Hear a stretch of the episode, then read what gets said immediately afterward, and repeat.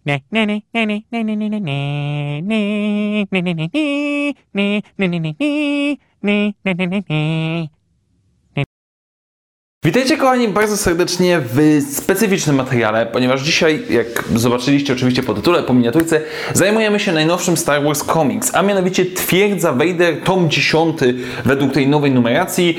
Um, jest to ostatni ark historyczny dotyczący drugiej serii Darda Vadera, jaka wyszła nam w historii nowego Marvela komiksowego, Darth Vader Dark Lord of the Sith, czyli Mroczny Lord Sithów.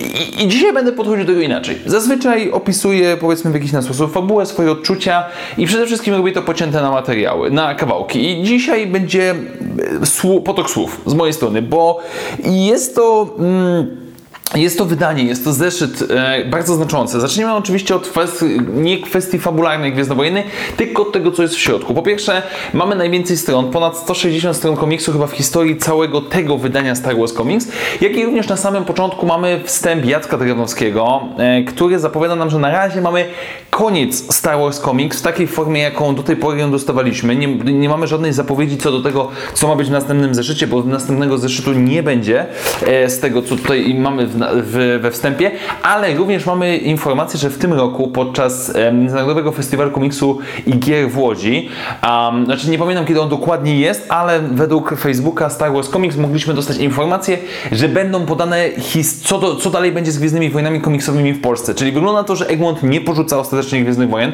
co jest oczywiście bardzo dobrą wiadomością, więc na razie musimy czekać i zobaczymy jak to właściwie wyjdzie i co z tego wyjdzie. I oczywiście ja za polskie wydania komiksów gwiezdnowojennych, mimo że wszystkie czytam po angielsku e, na początku, to i tak trzymam kciuki z tych samych powodów, które zawsze mówiłem, czyli trzeba wspierać swojego wydawcę, to są groszowe rzeczy, bo 20 zł za taką ilość komiksu to jest naprawdę, naprawdę nic.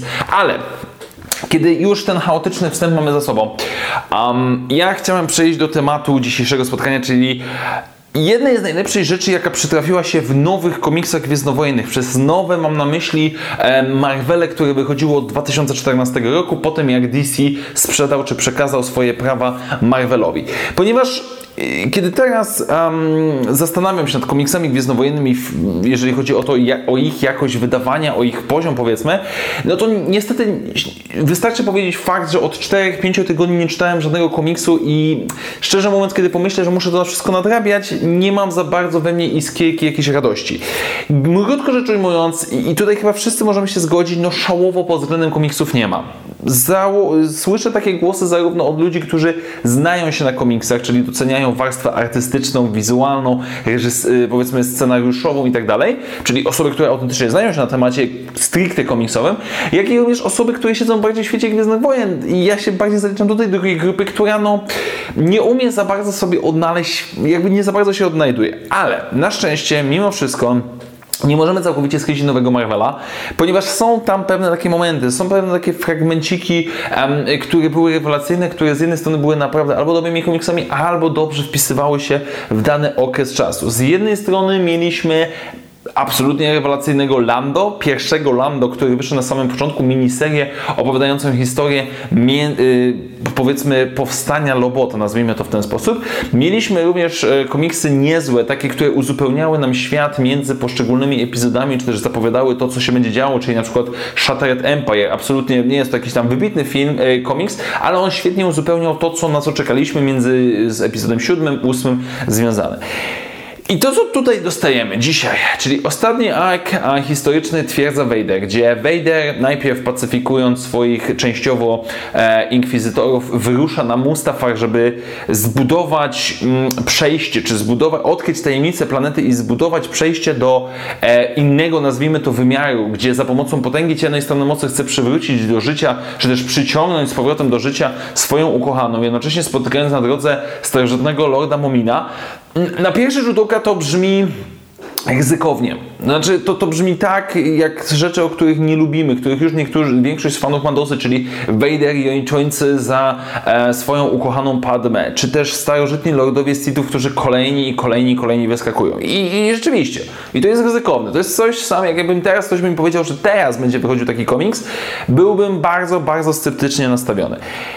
Ale na szczęście dostaliśmy Charlesa Soula. Charlesa Soula, który jeszcze nie stępił swoich zębów na serii komiksowej e, Kylo Ren, czy też teraz pisząc, jeżeli się nie mylę, główny, główny serię e, Star Wars. Krótko rzecz ujmując, to, co dostajemy tutaj, jest jednym z najlepszych arków historycznych i jednym z najlepszych momentów, jakie mamy w ogóle w historii Gwiezdnych Wojen. I nie będę się tutaj rozwodził nad szczegółami, ponieważ nie mogę tutaj powiedzieć swoich, podzielić swoich zachwytów. Oczywiście mogę się zachwycać nad Mominem, który jest naprawdę dobrze napisaną postacią, mimo że pojawia się na relatywnie krótki czas.